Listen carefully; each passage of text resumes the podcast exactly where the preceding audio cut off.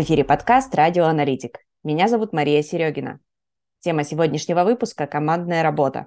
Как построить эффективные коммуникации. Поговорим о взаимодействии в команде, о том, с какими трудностями в коммуникациях сталкиваются команды и о том, как этих трудностей можно избежать. Сегодня с нами Маргарита Маковеева, руководитель направления в международной финтех-компании Robocash Group. Маргарита прошла путь от рядового разработчика до ведущего разработчика и архитектора продуктов с применением облачных технологий. Управляла продуктовым департаментом кроссфункциональных команд, а в настоящее время руководит командой аналитиков и разработчиков. Помимо основной работы, Маргарита регулярно выступает с докладами на различных площадках, таких как партнерский семинар 1С, Инфостарт Ивент, Тимлит Конф, Желтая Субмарина, Желтый Клуб, PM Club и Иннополис. Маргарита является лауреатом премии InfoStart Award 2022 года за вклад в области управления командой, мотивация и лидерства и является старшим преподавателем IT-кафедры Федерального университета. Марго, привет! Привет, Мария, и привет всем слушателям, которые нас сегодня слушают. Расскажи, как вообще твое настроение, как у тебя дела, как твой настрой на подкаст? Тема на самом деле достаточно необычная, с учетом того, что у тебя большой технический бэкграунд, а тут мы говорим про коммуникации. Расскажи вообще, с каким ты настроем пришла, чем ты хочешь поделиться и почему? О, настроение вообще отлично. Сегодня выходной, поэтому что еще может радовать жизни больше, чем выходные? И я сегодня могу поделиться своими мыслями, размышлениями, поэтому это плюсик еще один большой к тому, чтобы у меня было хорошее настроение. А, но тема, про которую хочу поговорить, несмотря на то, что она такая, ну, общая, наверное, для вообще всей жизни нашей, но мы сегодня будем говорить в контексте работы, она вряд ли будет совсем позитивное в моих рассказах. Вот, скорее, наоборот, хотелось бы поговорить о неких негативных сценариях. А, и думаю, можно рассказать уже про саму тему. Сегодня хочется поговорить про коммуникации, потому что ну, коммуникации в целом нас окружают везде, как я и сказала, и в работе, и не в работе. А, но что касаемо рабочего фактора, Здесь а, очень много причин, почему именно эта тема. Ну, во-первых, это уже набившая оскомина тему про удаленку, когда сократилось количество невербальной коммуникации, и наоборот у нас все взаимодействие, оно перешло в чаты и задачи. Как следствие, нам стало тяжело доносить коллегам, что мы от них ожидаем, какой результат хотим получить, ну, потому что нет как раз-таки вот этой вот части, где можно выразить эмоции, и люди это понимают. Где-то можно там на пальцах условно пояснить, где-то можно подкатиться кому-то на стул и также, да, пояснить, там, тыкнуть монитор и так далее. То есть все несколько усложнилось. А, второе кейс это когда у нас а, меняется привычное распределение должностных обязанностей, и тут а, нужно вернуться чуть в прошлое, то есть а, вспомнить, что ранее у нас сфера состояла из разработчиков универсалов, тех самых ребят, которые и поговорят с заказчиком, и требования сами снимут, тут же и оценку произведут, еще и сами задачу сделают. Но мир меняется, и 1С сфера начала больше опыта перенимать от других стеков. Мы не можем часто отрицать, как минимум тебя и подкаст называется, да, радиоаналитик. Вот, а, то есть команды начали появляться и другие роли специалистов, те самые аналитики в том числе, и не только они. И так как а, эти изменения влияют на состав команды, на распределение зон ответственности, то теперь нам нужно учиться коммуницировать, с учетом того, что мы все прям очень разные, с разным складом ума, с разным бэкграундом. И так как э, какой состав команды не был, один или десять человек разных ролей, стоит иметь в виду всегда, что заказчик-то все равно от нас ждет единый целый результат. Как бы у нас IT наша сфера не менялась, для заказчика результат все равно должен быть единый, тот, который он хочет получить. Ну и так как в командах не только разработчики, нам всем нужно учиться договариваться, общаться так, чтобы коллега с любой должностью нас понимал. И также, если отойти от рабочей темы, то еще остается фактор того, что все мы люди со своими проблемами, интересами и прочим. И думаю, многие и слушатели также сталкивались с такими моментами в работе, где какие-то личные моменты, переживания, они начинают влиять на рабочий процесс и оказывать негативный эффект на команду. Ну, допустим, кто-то встал не с той ноги, и в итоге вся команда там огребает, вся слушает вот это недовольство, ворчание, и это, безусловно, влияет на командный дух и дальнейшие взаимоотношения. А также в части влияния тут тоже может быть несколько историй, да, начиная от токсичного поведения там постоянного и заканчивая вот как раз а, такими единичными случаями, когда у человека какая-то личная проблема а, дома, к примеру, и он не может а, эту проблему разрешить либо быстро, либо без ущерба команде и начинает вот выносить все свои эмоции, все свои обиды, а, выносить в команду и а, реагировать на них так, будто они в чем-то виноваты. Таким вот образом у нас очень много таких а, моментов, которые ну, могут да, влиять и поднимать вот эту тему важности коммуникации. Поэтому мне хотелось бы сегодня как раз про это поговорить. А, Марго, супер, вообще очень подробно раскрыла. Это, наверное, самое подробное э, начало подкаста за все наши, сколько у нас там было уже, 11-12 выпусков. А, давай тогда попробуем это все заземлить на а, реальность, на те ситуации, которые могут происходить а, в командах, где не человеки-оркестры, а действительно разные люди выполняют одну большую общую задачу.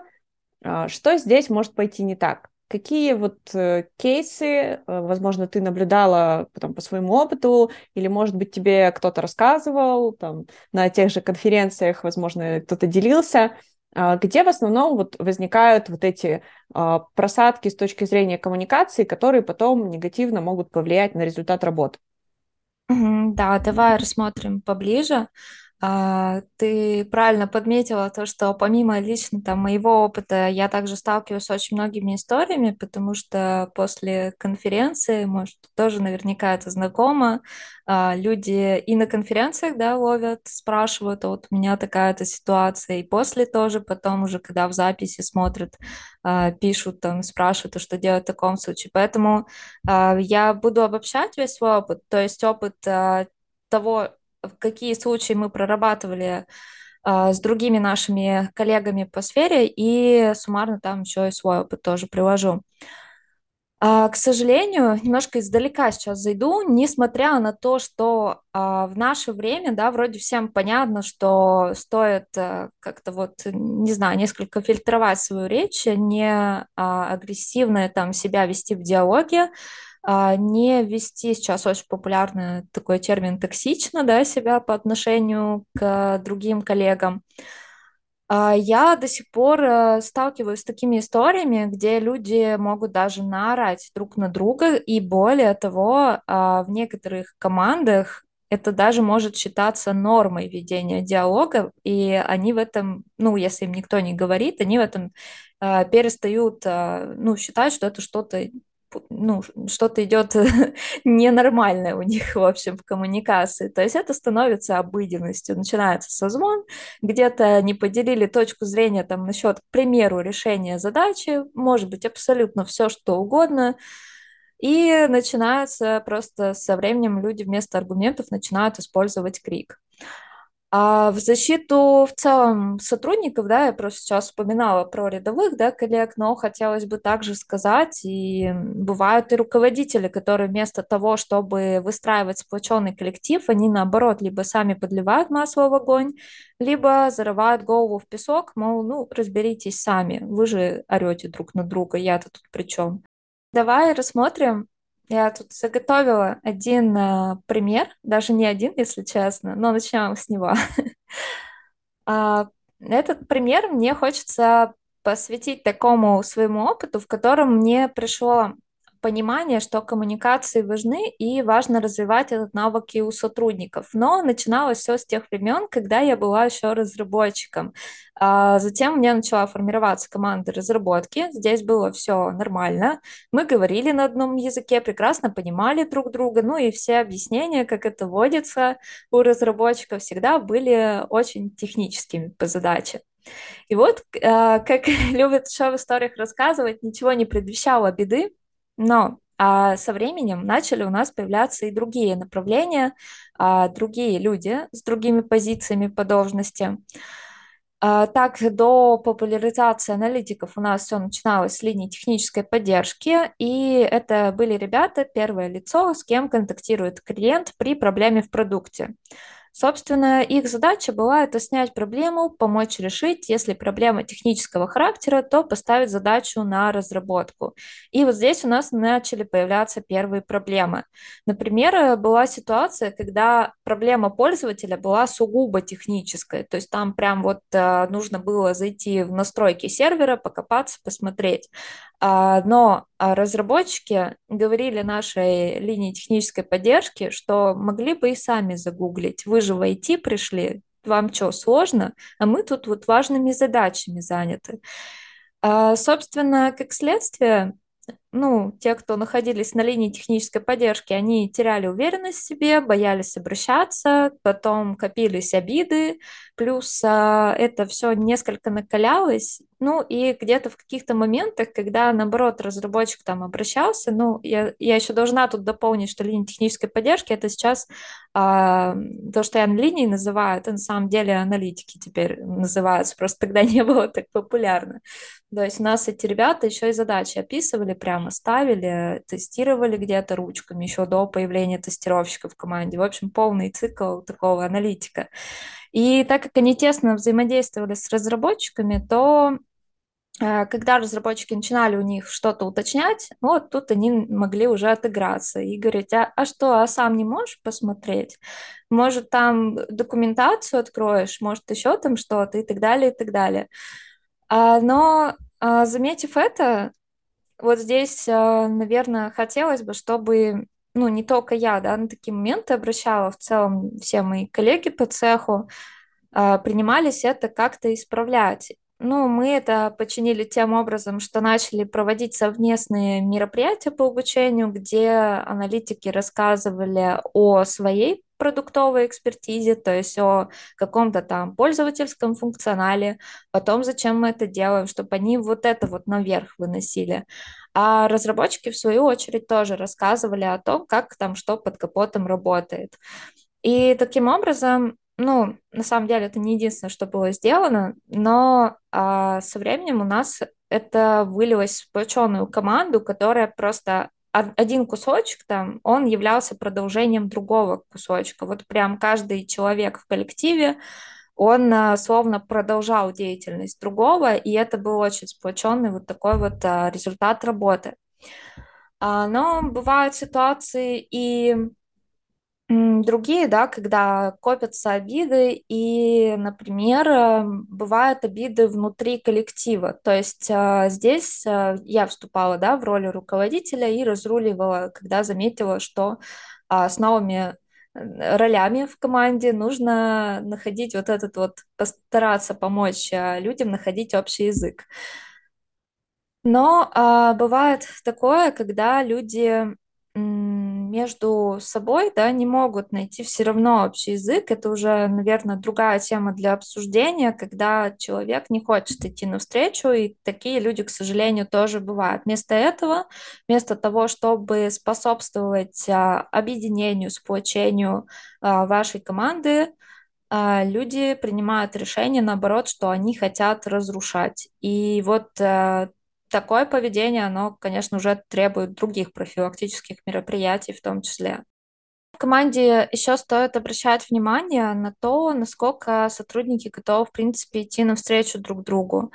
А, В моем случае, который я только что рассказывала, как раз а, была та история, что обе стороны, они были достаточно неконфликтными, то есть просто не было вот этого взаимопонимания, которое нужно было помочь им наладить. Но, тем не менее, каждый стремился к этому, к тому, чтобы его достичь, а, где-то встать на другую сторону, где-то коллегам побольше помочь. То есть изначально команда строилась и собиралась таким образом, чтобы, в принципе, там были инициативные и а, положительные настроенные друг другу ребята. Ну, вот просто из-за недопонимания вот скопились некие обиды. Бывает несколько другой тип людей, тип сотрудников. А, Здесь наверное, нужно всегда смотреть в частности, да, и не всегда все люди, они вот такие вот осознанные, готовые к взаимодействию, готовы идти там навстречу другой стороне. Такое не всегда будет э, встречаться вообще, в принципе, в работе.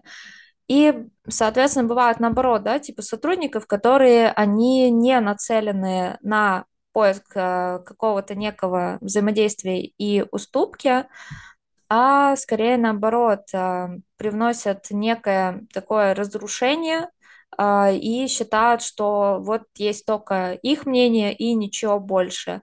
Э, Ну и отдельный тип, да, людей, которые часто в последнее время любят делать э, доклады на конференциях, еще про них, это такой тип токсичных людей, вот. э, При этом мне хотелось бы отметить, что вот э, токсичный тип людей это не факт, что это вот прям предыдущий тип, про который я только что сказала. То есть человек, который не готов идти а, на уступки, он может быть вполне не токсичен, но вот а, где-то у него есть а, свои цели, свое видение, и он просто не готов ни при каких условиях идти навстречу вообще. Он готов всю команду поставить на уши, всю компанию, если компания небольшая, э, только дай повод, и э, ну, просто по максимуму вместо того, чтобы собраться и начать делать вместе работу, делать вместе дела, начинает разрушать на зло. Вот. Это не факт, что это токсик. То есть, э, получается, у нас даже три таких вот типа хорошие ребята и вот два плохих.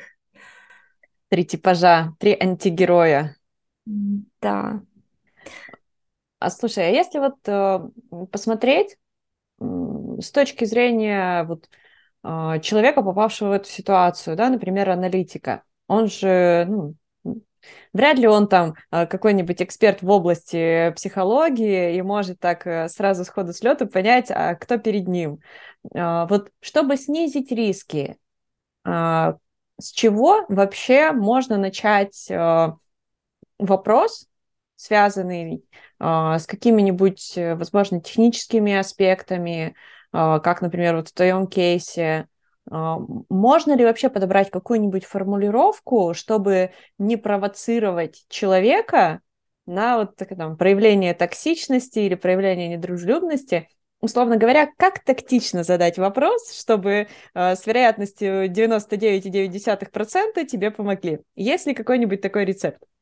А мне кажется, кстати, Маш, это можно даже не выделять, аналитик э, задает вопрос или не, не аналитик.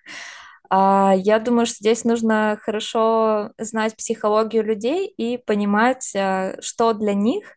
Ну, у каждого человека есть какая-то вот такая слабость. Вот кто-то любит, чтобы его похвалили. Он любит быть вот таким отличником а кто-то, ну, у кого-то там другая, да, слабость. Вот э, если человек может вот эту вот слабость выявить, на самом деле сейчас тоже полно а, таких материалов мне встречается, может, только мне, но по поводу манипуляций.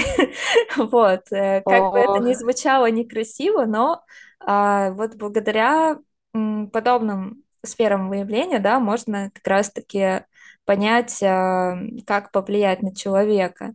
Но это тяжело, то есть это нужно учиться. И если ну, человек, а, он, ну, действительно прям, мы сейчас про токсиков, да, говорим, вот, если он токсичен, а, я думаю, что нужно понаблюдать, а, как с ним взаимодействуют другие коллеги. То есть, если ты еще пока не знаешь, допустим, ты новый человек в коллективе, ты можешь понаблюдать, а на что в общении с другими коллегами он э, реагирует положительно. Вот какая у него болевая точка. И еще очень часто, э, кстати, про э, токсиков, если говорить, путают еще токсиков и ну, людей, которые просто вот дотошные.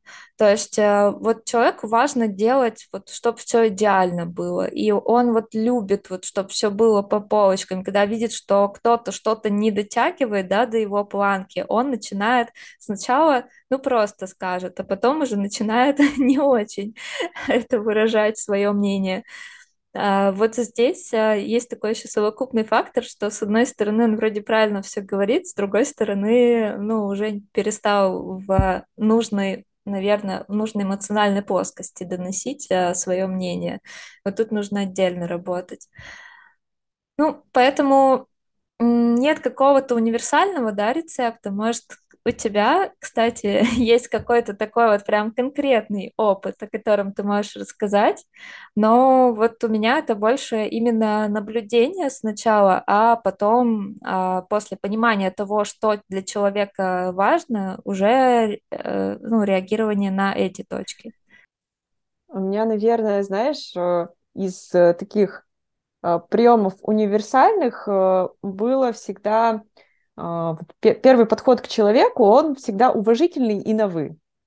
Вне mm зависимости, кто передо мной, а, там, это ведущий специалист, рядовой сотрудник, это руководитель подразделения, а, всегда уважительно на «вы», заранее договорившись о встрече, заранее определив, о чем я буду спрашивать, почему у меня этот mm вопрос возник, определив э, то, что к сожалению, там, другими путями я не могу добыть информацию, что он уникальный такой источник знания, что вот я к нему обращаюсь ровно потому, что вот а просто вот. больше неоткуда мне взять эту информацию, только у него она смотри, есть. Смотри, ты уже тешишь самолюбие человека, ты говоришь, что он уникальный источник знания, и ему нет, и тебе неоткуда взять больше информации.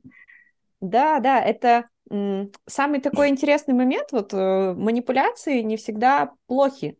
А, на самом деле большинство а, вещей, которые мы говорим там, возможно, на интуиции и достаточно искренне, они срабатывают так же, как срабатывает манипуляция. Но при этом как бы ты ведешь себя естественно, ты правда так думаешь. Ну, условно, если я понимаю, mm. что я там а, захожу на проект, где до этого, а, например, не работал аналитик, а все делал сам разработчик, естественно, он для меня единственный источник информации, первоисточник, который знает, как там что устроено в его решении. И кроме него, мне вот эту логику никто не сможет рассказать. Uh-huh. да, я смогу там а, исследовательским путем что-то прощупать там с пользовательской стороны, например, да, но там какую-то более глубинную логику только он мне сможет рассказать. То есть здесь мы, с одной стороны, да, мы слегка манипулируем, но с другой стороны, по сути, говорим как есть.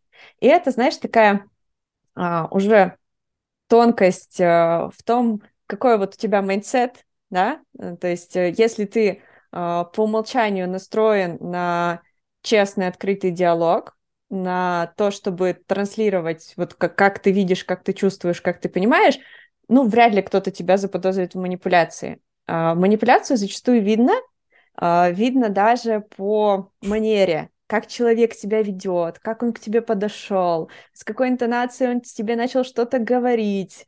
А, я вот честно, я сама всегда слышу. А, это вот как, когда, знаешь, это, тебе... Это когда ты уже опыт набираешь, то есть когда ты сама начинаешь, то да, а когда человек не опытен, он не всегда это слышит, он может искренне верить причем.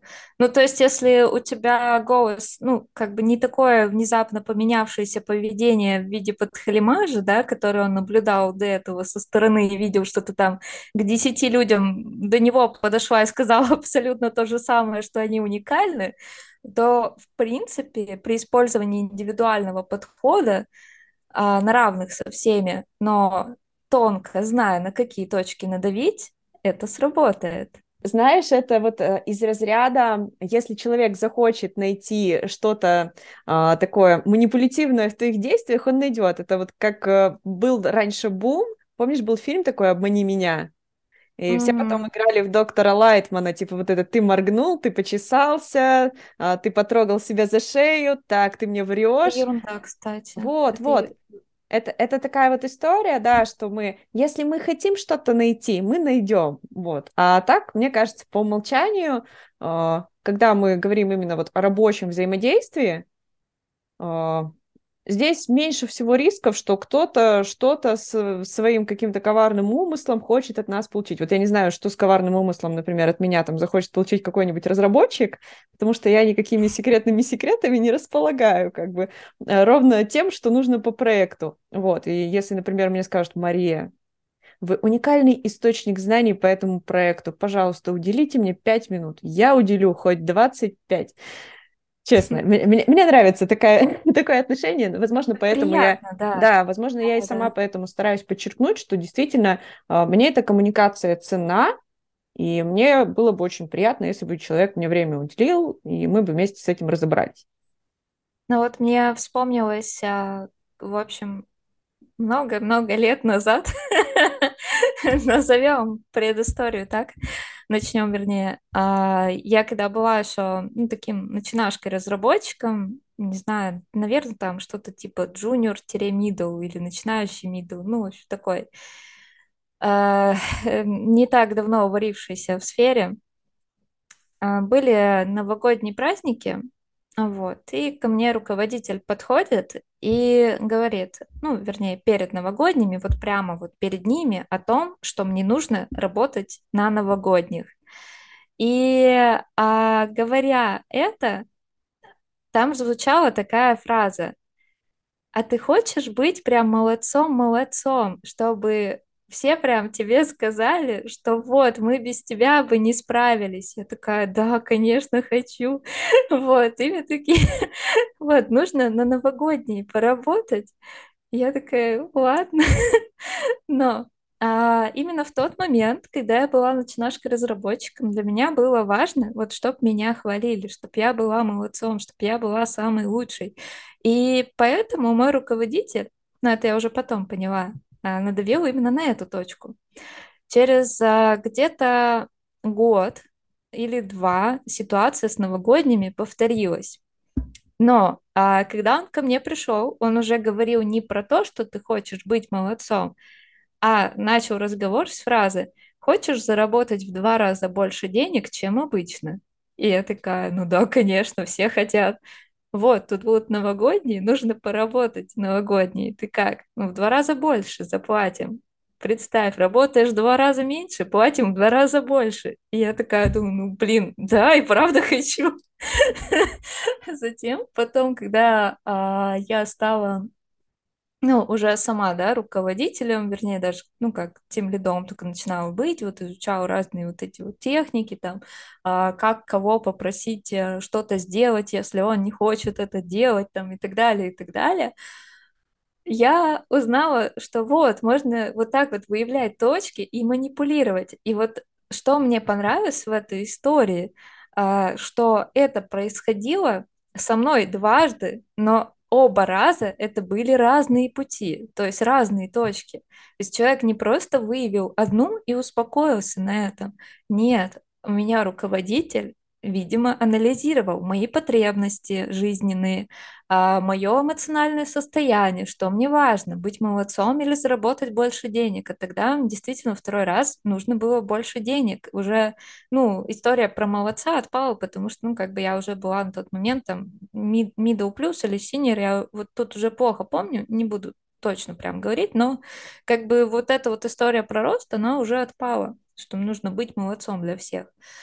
А деньги были важны именно по жизненной ситуации. Ну, в общем, вот такая вот манипуляция. Но я считаю, что человек как бы молодец на самом деле. Ну, тут еще, знаешь, наверное, а, я бы это расценила немножко по-другому. Не как манипуляцию, а как подготовку к переговорам. Потому что когда я иду э, кому-то что-то предлагать, мне нужно ну, сделать какое-то весомое предложение. Почему? Замотивировать. Почему да. человек должен э, вот согласиться и там мне помочь или поработать со мной или там сделать что угодно. То есть я же должна тоже что, что-то дать взамен. Условно, если мы уже там не на равных находимся, там не, мы не в одной команде с тобой, а я там твой руководитель, да, действительно это же э, моя задача сделать так, чтобы кто-то из сотрудников поработал в новогодние. Мне нужно придумать, что я классное могу предложить. И тут вот мне это видится больше как э, наблюдательность, да, и желание сделать именно то предложение, которое будет э, близко вот там по текущим ценностям, по текущему там пониманию, на что стоит тратить свое время. Поэтому это вот, наверное, да, от точки зрения зависит достаточно сильно. С одной стороны манипуляция, с другой стороны э, это здоровый подход к тому, что условно, я понимаю, что я не могу просто прийти и сказать, слушай, выйди поработай. А, я а... иду и думаю, а что я могу дать взамен? Кстати, вот э, здесь я тоже хотела бы подметить, что, ну, по моему опыту, вполне есть и достаточное количество руководителей, которые а, действуют просто с позиции силы, потому что так проще.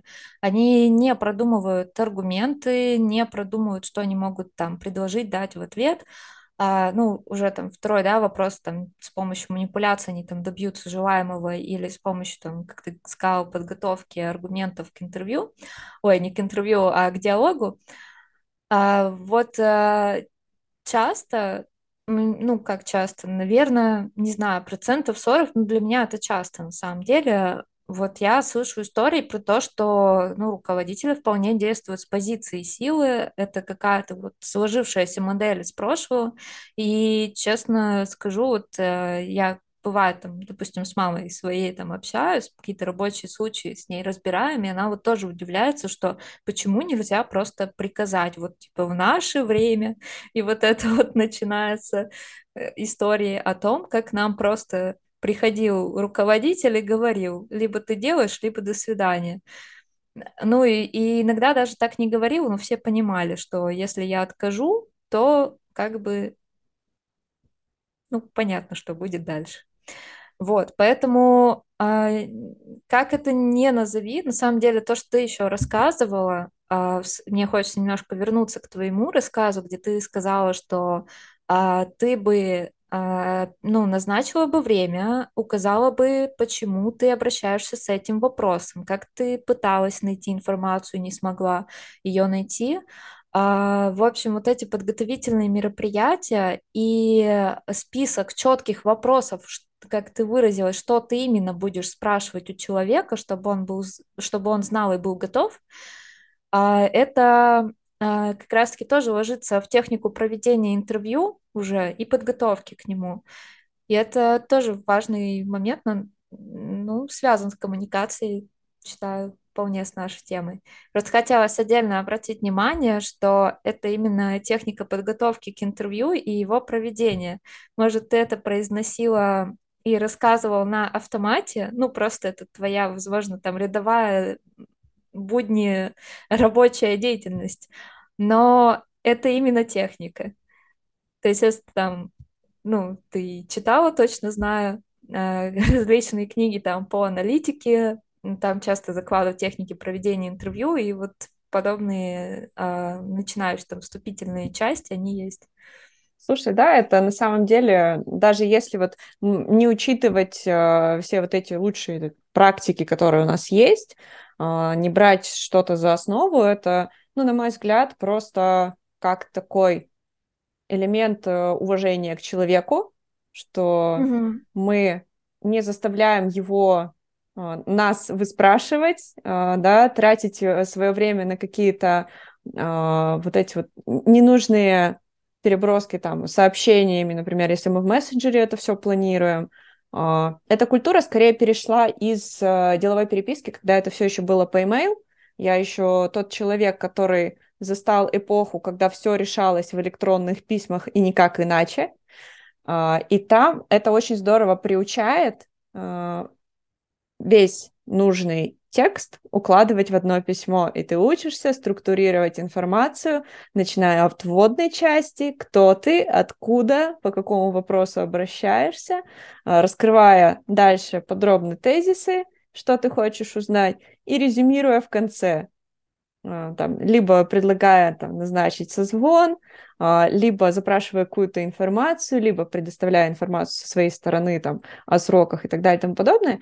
И мне кажется, у меня вот отсюда это вышло на уровне интуиции, а те, кто начал свои коммуникации уже в эпоху, а, когда мессенджеры стали частью деловой переписки, у них, скорее всего, вот а, такого бэкграунда нет, и приходится уже там э, либо личным опытом, а, либо путем изучения каких-то лучших практик вот это все нарабатывать. Потому что я сейчас тоже сталкиваюсь с этим, сама, когда коммуницирую по работе, что а, у многих отсутствует, к сожалению, вот этот такой структурный подход к коммуникации, и приходится, а, как ты правильно назвала это интервью, реально приходится тебе проводить интервью. Вроде за вопросом, с вопросом обратились к тебе, но ты вот всю эту информацию из человека вытягиваешь. И да, на самом да. деле у кого-то может просто не хватить терпения, а, и вот здесь как раз может проснуться, особенно если человек очень интенсивно работает, а, не знаю, это может быть какой-нибудь супер занятой аналитик, супер занятой разработчик или уставший от всего руководитель, и если к нему с таким неструктурированным запросом обратиться, о май гад. Недавно была в такой ситуации, ну, а, для тех людей, кто меня не знает э, и, или, возможно, не так э, в курсе моей жизни, не так давно сменила компанию, соответственно, новый продукт, э, новые какие-то, да, внутренние тоже правила, условия работы. И мне э, поставили, уже, кстати, не первый раз так бывает, э, ставят созвон в календарь люди, которых я абсолютно не знаю. Ну, они, видимо, ставят, ну, что как бы знают, что я лид вот команды. И, соответственно, в описании абсолютно ничего, а, в мессенджере тоже абсолютно ничего, и никто мне не, писал. И я сама даже не поленилась, нашла этого человека, написала ему, говорю, вот, а, добрый день, там, меня там зовут так-то, так-то, я из такой-то команды, вы мне поставили созвон на такую-то дату, такое-то время, такое-то название, ну, там все это четенько расписала, чтобы человек тоже не пытался понять по моему имени, фамилии, кто я вообще такая, да, потому что я-то помню, что он со мной ни разу не контактировал, вот созвончик только один поставил. Вот, и вопрос летом, а вы могли бы мне прислать, пожалуйста, повестку нашей встречи? Потому что, ну, я вижу, обсуждения будут касаться не внутрянки нашей команды, а что-то смежное, мне нужен контекст по-любому. Может, они до этого раз 10 до моего прихода созванивались, и все участники, к примеру, в курсе, но я-то нет. Более того, мне в голове сразу же захотелось, вспомнилась прошлая компания, и вообще весь мой предыдущий опыт, где мы писали протоколы разговоров по итогам, чтобы любой новоприбывший или тот, кто пропустил встречу, всегда мог ознакомиться с этим. Но в итоге ни повестки, ни протоколов, ничего такого не было. Вот. Сейчас а, с ребятами, кстати, это вот еще в дополнении к повестке то есть у нас первое это повестка, да, формируем, потом проводим интервью после подготовки к интервью, и а, третий момент, который еще появляется после, это мне, мне очень нравится называть почему-то по-английски follow-up, хотя на самом деле все это ложится в тезис протокол э, созвона, вот, но follow-up просто четкая структура, когда ты гуглишь follow-up, структура, он прям, ну, выдает шаблоны, что в нем должно быть, как его формировать. Вот когда пытаешься найти протокол разговора, шаблоны, то там обычно ну, какой-то больше такой разброс по вариациям, поэтому в этом плане ближе follow-up термин. Вот, и, собственно, тоже важная часть. Ну, почему важная, я уже объяснила. Тем не менее, это тоже кусок коммуникации. Про него не стоит забывать. На самом деле, да, это достаточно большой э, э, пласт связаны именно с фиксацией того, что там, мы обсуждали, с фиксацией того, какие решения кем приняты. А, и зачастую вот такой комплексный подход именно к фиксации договоренностей, к фиксации там, протокола, это приводит к тому, что снижается количество вот этих вот наших а, запросов а «помогите, спасите, объясните», а что происходило, э, есть к чему обратиться, а, можно поднять эту историю взаимодействия, да зачастую, вот честно могу сказать, а, когда, например, работаешь на каком-нибудь большом проекте, который тянется в течение года, тебе самой хочется а, вспомнить, а что мы там обсуждали по какой-то задаче полгода назад, которую поставили на паузу, а тут про нее вспомнили, и если это было не зафиксировано, тебе нужно снова всех собрать и сказать, ребята, давайте вспоминать Хочу тут дополнить еще одним своим э, ну, опытом. Вот ты говоришь про истории, когда где-то заморозился, да, проект. А у меня были истории, когда, ну, то есть э, достаточно длительный у нас там, не знаю, создаем продукт, допустим, полгода итерациями, и где-нибудь э, к концу уже дело идет, и вдруг заказчик такой задает вопрос, а почему вы сделали вот так? И нужно же, ну, как бы мы говорим, вот, ну, мы ранее общались, вы сказали, что делаем вот так, по итогу решили. И нужно иметь какую-то доказательную базу, потому что иначе начинается вот это вот заказчик говорит, что нет, я такого не говорил, вы все придумываете, нужно все по-другому, переделывайте.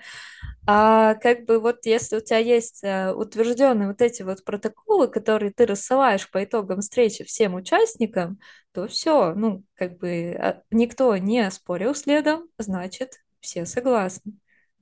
Да, да, это а, еще один большой плюс э, э, в такую хорошую структурированную работу, в слаженность команды, потому что, э, мне кажется, один тоже из факторов, который может наших коммуникаций ухудшать, это непонимание каких-то правил, принципов, по которым нам нужно вообще взаимодействовать. Потому что э, если там в личной жизни мы сами вольны выбирать, э, как э, с кем коммуницировать и на какие темы, то в рамках там выполнения рабочих задач было бы классно понимать а, а, вообще, с кем, с кем, как я взаимодействую, кому что я должен передать, кому не должен передать, а, там, где мы храним значимую информацию, какая информация вообще является значимой у нас в рамках проекта. А, зачастую вот э, такая э, именно культура работы с информацией, культура обмена информацией а, далеко не везде выстроена, и хочется, чтобы команды стремились туда, это, мне кажется, будет создавать очень э, здоровскую культуру, потому что э, я периодически тоже наблюдаю, там, как э, на конференциях рассказывают э, те, кто уже выстроил у себя коммуникации, про то, как все здорово, четко, слажено, э, как э, они работают в синергии, там, как э, один большой единый организм. И мне кажется, что э, достаточно большой вес здесь имеет именно вот э, четкая система, по которой а, все работают, понимают там, свои зоны ответственности, понимают а, значимость а, различных блоков информации, понимают, за какую информацию не отвечают, там, кто является владельцем информации на разных этапах работы. И вот такая вот структурированность, она, она, мне кажется, вот слаженность и дает, и может значительно снизить количество тех самых э, токсиков, э, э, таких агрессивно настроенных людей, потому что все понимают правила, все знают, как что работает, все знают, там, по какому вопросу ко мне могут подойти и кто. И, возможно, вот это не только личность, такой вопрос, да, там, как, как ты как личность коммуницируешь, но и как вот в целом организована у нас работа в компании, где мы работаем. Мне кажется, как-то так. Вот что ты думаешь? Я с тобой очень согласна, и помимо структуры, мне очень понравилось, что ты сказала, что а, токсиков как бы будет меньше, да, если у нас все структурировано. И это очень сильно ложится в тот опыт, который, ну, вот у меня был там на протяжении не одного года наблюдений вообще, в принципе, как а, менял, менялись команды, менялись люди, и я заметила, что а, если человек сам по себе, вот он конфликтен, он токсичен, еще а, при этом, да, бывает такой фактор, вот когда нет какой-то структуры, какой-то вот бардак присутствует, нет четких метрик, бывают люди, которые вроде они владеют экспертизой, но они ужасно портят всем настроение. А, дух команды падает, но мы его держим, думая, что, ну, Вася же, он как бы эксперт, куда нам без Васи? И когда э, начинают все более-менее структурироваться, на деле может оказаться так, что, ну, Вася только на словах эксперт, то есть вот бывают люди практи- практики, да, и теоретики. Вот он на словах там больше теоретик, а на деле начинаешь структурировать, э, метрики выстраиваешь и смотришь, что, ну, Вася вообще в команде не особо и нужен был. Зачем его терпели? Зачем вот все это нужно было, непонятно. Поэтому структура, она а, очень хорошо и в процессах дает понимание именно а, того, да, кто какую пользу приносит команде. И плюсом ко всему, а, вот тоже заметила, что люди, которые, они вот, э, ну, если они там токсичны и достаточно конфликтны, они не особо любят задерживаться почему-то в командах, в которых все начинает становиться хорошо. То есть вот э, если а, негативный наш персонаж попадает в команду, в которой все прекрасно, он сначала попытается как-то там попортить, да, вот это вот прекрасное, но в итоге, расстроившись, что у него ничего не получилось, берет и гордо уходит, что, мол, это вы все тут плохие. И команда выдыхает, работает дальше. И вот я не знаю, на самом деле, эм, ну, как бы это вот только у нас с тобой такие наблюдения, может, сейчас слушатели тоже послушают и подметят, но вот э, ни одна команда, ни, э, ни малый пол людей, да, плюсом я сюда подключаю опыт, который, с которым ко мне приходили там по итогам э, моей публичной активности. И я такие истории, ну, тоже часто слышу. Это прям, ну, я считаю, существенный такой бонус, который вы получаете при структуре. Вы сразу отфильтровываете ненужных людей. Класс. У нас с тобой еще осталось немножечко времени на то, чтобы э, дать какое-нибудь напутствие нашим слушателям или предложить им что-нибудь почитать, посмотреть, э, может, какие-нибудь твои выступления, что бы ты порекомендовала? А, я напутствие оставлю напоследок. Начну, наверное, с некоторых а, советов. Ну да, конечно же, а, посмотрите мои выступления, несмотря на то, что я не аналитик, но все равно. А, мои выступления есть а, и по части выстраивания процессов в молодой команде, и по части тим лида, а, когда ты только-только становишься тем лидом. Я думаю, что там м, такие вроде базовые принципы для руководителей, но а, они могут быть полезны для аналитиков, там и про делегирование, и про то, как важно следить за своим а, здоровьем, назовем это так, чтобы не выгорать. Итак, а что касаемо советов, мне хотелось бы посоветовать а, использовать такое правило при подготовке описания задачи. Это то, что твое описание, оно должно быть понятно всем, в том числе и людям, которые только пришли в вашу компанию. А, насчет подготовки текста, мне очень нравится Ильяхов. А, у него не одна книга, но очень интересно он пишет. Я вот начинаю читать, не могу оторваться, поэтому читается легко. А, всегда можно прерваться. И плюсом ко всему у него есть отдельно сервис главред, который осуществляет проверку ваших текстов на то, чтобы там было меньше канцеляризма, а, мысли проще и понятнее. А, в общении с коллегами тут есть такой базовый принцип. Это техника, в которой если вы изуч... ну, что-то новое, что-то непонятное узнаете, допустим, у разработчиков, используйте такую фразу «правильно ли я понял, что?» и дальше пересказывайте, как вы поняли, потому что зачастую, ну, из-за все же того, что мы люди разные, говорим на разных языках, мы можем понять что-то не так, и это позволяет такие моменты как раз выявить. Ну, я думаю, этот совет хорошо подойдет начинающим аналитикам, ну, или аналитикам начально-среднего уровня. А, не знаю, стоит ли рекламировать там а, Бабок или Вигерса, но думаю, по этим двум фразам вы найдете соответствующие книги.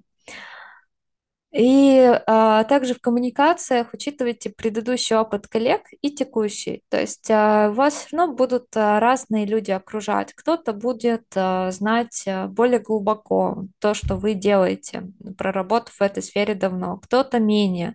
И, соответственно, те коллеги, которые менее, да, а, стоит им в рассказе о своей задаче или во время интервью дать больше контекста. Возможно, предварительно скинув даже какие-то ссылки на базу знаний почитать. Так будет а, проще понять. И советую не забыть то, что рассказала Маша про подготовку интервью, о том, как она а, предварительно скидывает вопросы. Это на самом деле очень ценный навык и а, по итогам встречи, да, также фиксировать протоколы. Зачем? Мы уже рассказали. И а, есть такой, а, ну, мы используем четкую структуру описания, так проще, но на первых этапах, если а, раньше у вас в команде этого не было, выявите там первый топ-3 того, что обязательно должно быть в описании к задаче. А лучше даже, если это будет там некий чек-лист, и начните с него. Ну, из даже вроде бы, казалось бы, таких базовых вещей, что в задаче должна быть понятна ценность ее, ну, то есть зачем мы это делаем, там должны быть а, приложены истории, как было и как должно стать, а, ну, as is to be, то э, а, все равно в моем опыте встречаются команды, где это не выстроено и э, где это все еще требует того, чтобы появилось. Поэтому а, какой-то базовый шаблон хотя бы для первых а, своих вот начинаний все же я советую использовать, и команде тоже будет со временем проще, потому что, ну, уже они будут знать, ага, в начале там задачи у нас вот это обычно находится, в конце вот это все, значит, можно смотреть там, если нужно какую-то часть найти, ну, уже в конкретную, а не перечитывать все целиком. То есть тоже тут повышается а, насмотренность и просмотр задачи. Ну и, наверное, а, заключительная мысль. Мне хотелось бы, чтобы по итогу нашего подкаста слушатели поняли а, такую простую мысль, что вы команда тогда, когда можете друг на друга положиться, когда работая в команде, вы ощущаете, что вас не просто слушают, но и слышат. И тогда, когда вы достаточно зрелы, чтобы решать конфликты one-to-one и стремитесь к этому, вместо того, чтобы копить обиды и утягивать остальных в эти обиды, в этот омут. Поэтому если хотите понять, а, вы как команда, насколько слаженно, то попробуйте задать себе вот вопрос от обратного. Насколько часто у вас а, копятся какие-то обиды, насколько часто вас не понимают, насколько часто вы просто соглашаетесь, потому что так проще, чем спорить с кем-то, и насколько часто вы слышите споры других коллег и упреки. Вот, э, думаю, здесь вы поймете, на каком уровне вы находитесь. Если вы достаточно легкие для изменений, достаточно легкие для того, чтобы а, где-то пойти навстречу или где-то а, сказать спасибо, подметить успех другого коллеги и порадоваться за него так же, как за себя, и это распространяется абсолютно на всю команду, ну, тогда, а, вероятно, у вас все хорошо, и пусть так и остается. Класс, класс. Очень э, здоровский финал, очень э, такой немножко с грустинкой, но вдохновляющий. Мне понравилось. Марго, спасибо тебе огромное. Было классно. Много важных вещей мы с тобой сегодня обсудили. Надеюсь, что многим это откликнется, и коммуникации в командах будут становиться более зрелыми, более осознанными, направленными на созидание, на достижение общих целей и на общий комфорт в коллективе. Спасибо тебе большое, было очень здорово. Тебе тоже большое спасибо, что пригласила и дала шанс, возможность поговорить об этом. Надеюсь, что нашим слушателям это будет полезно и надеюсь, что для них будет мой финальный эпилог не грустинкой, а чем-то таким «Ура, у нас все в порядке». Какой кошмар вы тут рассказали, слава богу, у нас не так. Да, если у вас все не так, напишите в комментариях э, в том сервисе, где вы слушаете наш подкаст, что у нас все не так, у нас Dream Team. Мы классные. Вот, мы будем ставить э, лайки с Маргаритой на все комментарии, в которых будет написано, что у вас Dream Team. О, да, укажите, какая компания. Так нельзя говорить. Мы, мы составим рейтинг самых э, нетоксичных компаний. Окей. На этой прекрасной ноте мы отправляемся собирать ваши лайки и комментарии. Марго, спасибо большое еще раз и до встречи в эфире. Пока-пока. Пока-пока.